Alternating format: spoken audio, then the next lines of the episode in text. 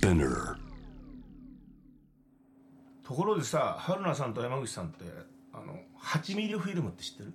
聞いたことはありますけど見たことがないので。そうですね。あんまりなんかなんとなくわかるけど手に取ったこととかはないですね。だよね。あ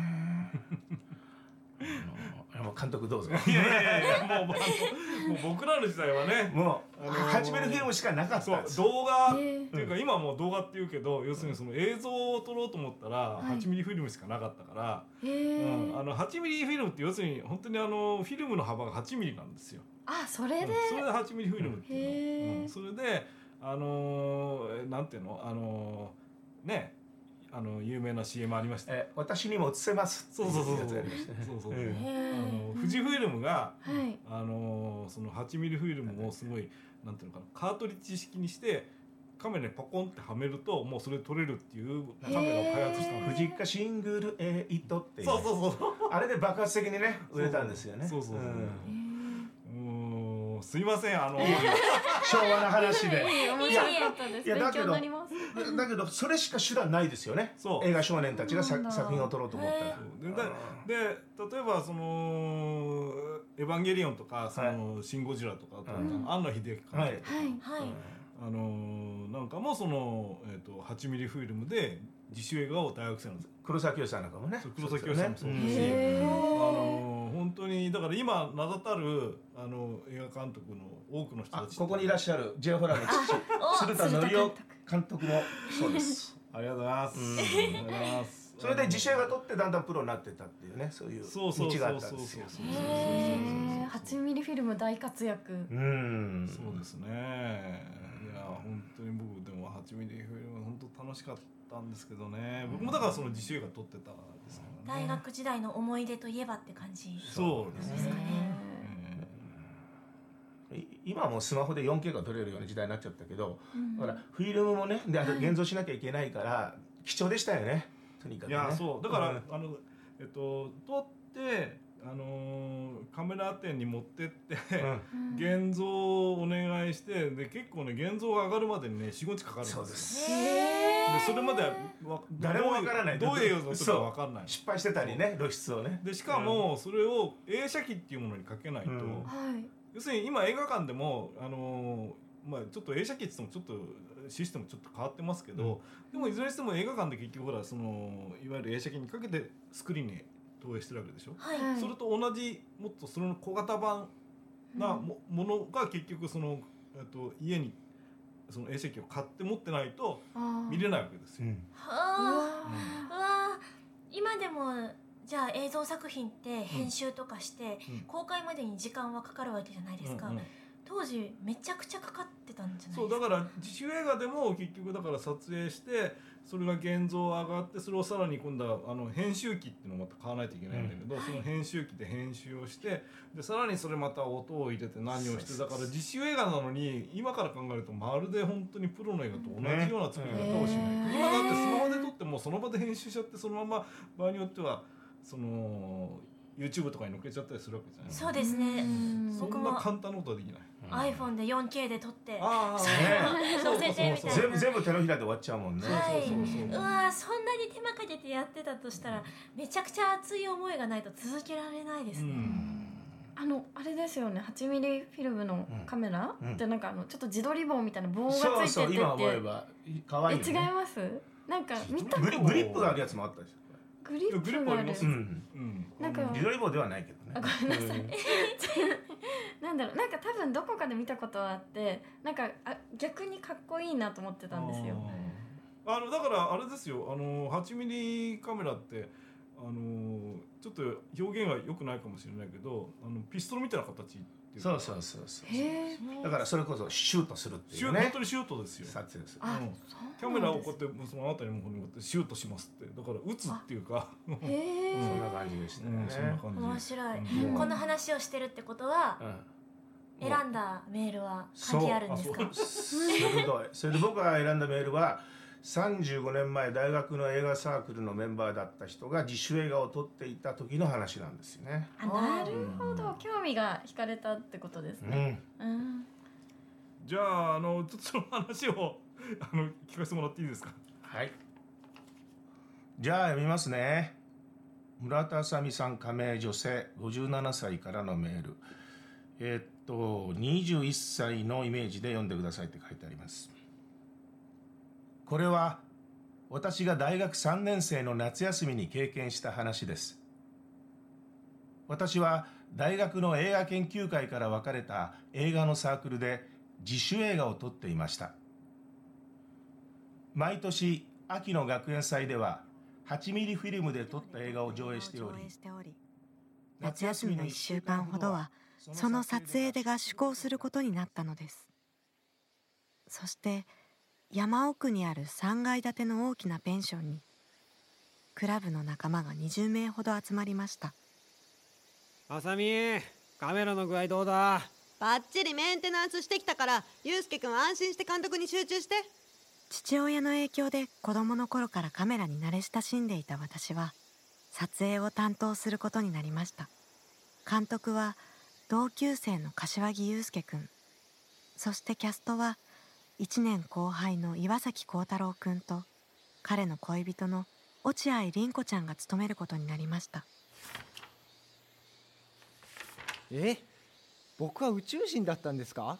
とある田舎の高校に宇宙からの使者がやってくるってこの前新宿で撮影した時は全然気づきませんでした。いやあの時は純粋な青春映画を作る気だったんだけどね狙われた学園を見たら SF にしたくなって脚本書き換えた。えー、ゆうすけくんさ大林信彦なんかよりこれからは森田義満だよ。え？誰だっけ？のようなもの見てないの？あああれか。見てない。面白いの？ゲロゲロ。見てないの？タコだよね。なんだよタコとかさ。まあまあ2人ともそろそろ撮影始めましょうよ。そうですよ。日が暮れちゃいますよ。え？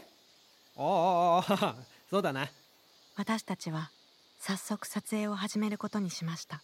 あちょっとそこのガムテープ取ってもらってもいい？あ電話ねもうちょっと上。もうちょっとはい。はいオッケーオッケーいいよいいよ。うん。じゃあ行くよ。よーいスタート！それで僕の秘密を知っているってどういうことだい？私あなたがみ緑の顔の宇宙人と話しているのを見てしまったの。え？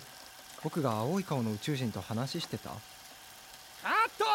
オッケーうわすんげえいい絵撮れたよ今。あの俺緑の顔じゃなくて青い顔って言っちゃったんですけど。え？本当に？あー けどまあ大丈夫だよ。あの私もとちっちゃったんで。あー大丈夫大丈夫。これ音はあのアフレコだからセリフの録音の時に緑の顔って言えばわかんないよ。そんなんでいいんですか？ちょっと待ってもう一回撮影させて。ああどうしたあさみカメラの音が変だったの。あれ？変だ。どうした？嘘。動かなくなった。突然撮影に使っていた8ミリカメラが不調をきたしたのです。富士の ZC1000 という当時の最高級の8ミリカメラで今までに故障などしたことがありませんでした。メンテナンスちゃんとしてたのか？してたよ。合宿に来る前に念入りにメンテナンスしたんだから。ダメだ。やっぱり動かない。結局その日の撮影は中止になりました。そしてそれが不可解なことの始まりだったのですその夜落ち込んでいた私たちはとりあえず気分転換をしようということになり映写機を使って先日すでに撮ったシーンのフィルムをみんなで見ることになりました。これが今朝新宿のヨドバシカメラで現像が上がったフィルム。この間登り取り撮ったやつか。そう。ビデオカメラやスマホでは現像という工程が必要ありませんが8ミリフィルムでは撮影後にカメラ店に現像をお願いしてそれが上がってくるまで映像は見られません。合宿の日の朝に現像ができたので撮影をした私も監督のゆうすけくんもその日初めて映像を見ることになったのです。よし準備 OK じゃあ明かり消すぞ。じゃあ回すわよ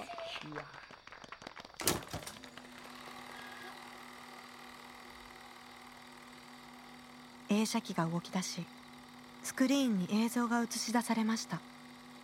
でも当時の私たちは音を後から入れていたのでセリフも何も録音されていません。駅前で撮ったショットだ。私と孝太郎くんのツーショットですね。ああそうだね。その時でした。なんだ今の？ごめんちょっと止める。変な音しなかった。どこもおかしくないけど。再開するね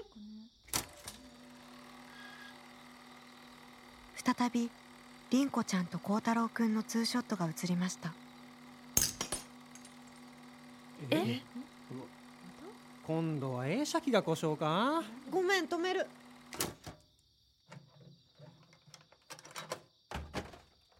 その音は映写機から聞こえた気がしました。でもそれはガラスが割れるような音で映写機が発するとは思えませんでしたその時凛子ちゃんが奇妙なことを言い出しました。あのちょっといいですか？んどうした？今のショット後ろに変な人影が映ってませんでしたか？人影？そんなん映ってたかな？すごく小さかったけどなんだか気になって。戻してみよっか。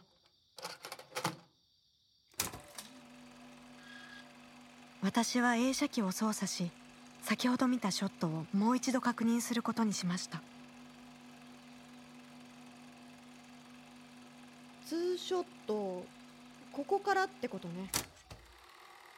あれ？孝太郎くんと凛子ちゃんのツーショットの奥に黒い人影が映っていました。こんなところに人なんかいたっけ？うん。いなかったと思うけど男の人だよね。街中で撮ったショットなので人が映っているのはおかしなことではありません。男の人の影は大きな芝居小屋の一番後ろの席から舞台に立つ役者を見た時のような小ささでした。でも孝太郎くんと凛子ちゃんの間に仁王立ちしていたのです。こっちを見てる？これってカメラをっていうか孝太郎くんと凛子ちゃんを見てる気がする。そう言われればどうして気づかなかったんだろ小さくて顔は全く見えませんが男の人は二人をじっと見つめているように思えました。けどまあたまたまそう見えるだけだろ。三脚を立てて撮影してればギャラリーが一人や二人は映るもんだよそうだよね。私と祐介くんは納得しましたが孝太郎くんと凛子ちゃんはなぜか戸惑ったような表情を浮かべていました。なあさっきのあの音って。そんなわけないでしょ。どうしたの二人とも？え？あいえ。別に何でもないです。そう？私は二人の態度が気になりましたが彼らはそれ以上何も話そうとしませんでした。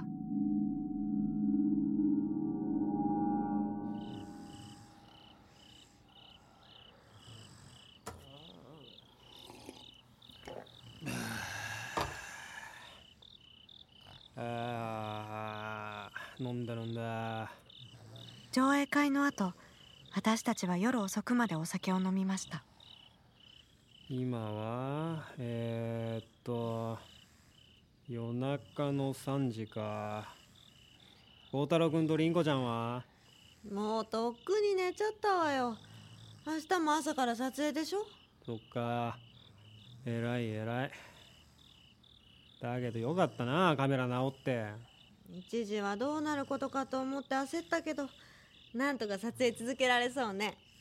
必死にメンテナンスをしたのが功を奏したのかカメラはまた動くようになりました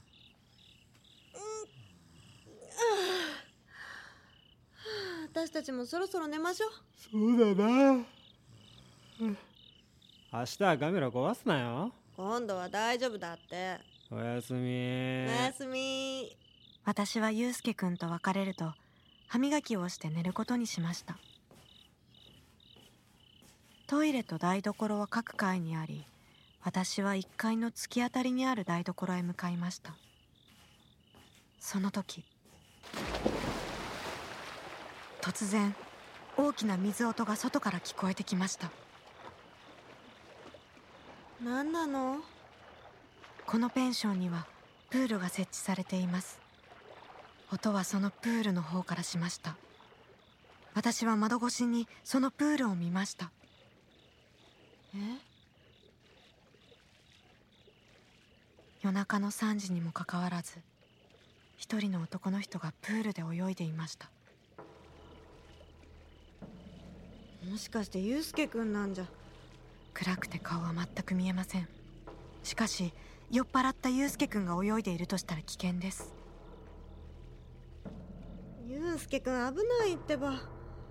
私はリビングに戻るとプール用の照明を探してスイッチをいくつも押しました。着いた。ゆうすけくん私はそのままプールのある庭へと出ましたしかしプールには誰もいませんでした。さ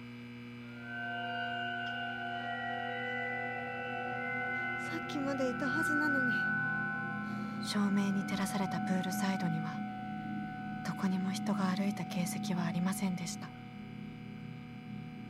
泳いでいた男の人はまるで煙のように消えてしまったのです。どういうことなの？私はゾッとしました。このペンションには何かこの世ならざる者がいるように。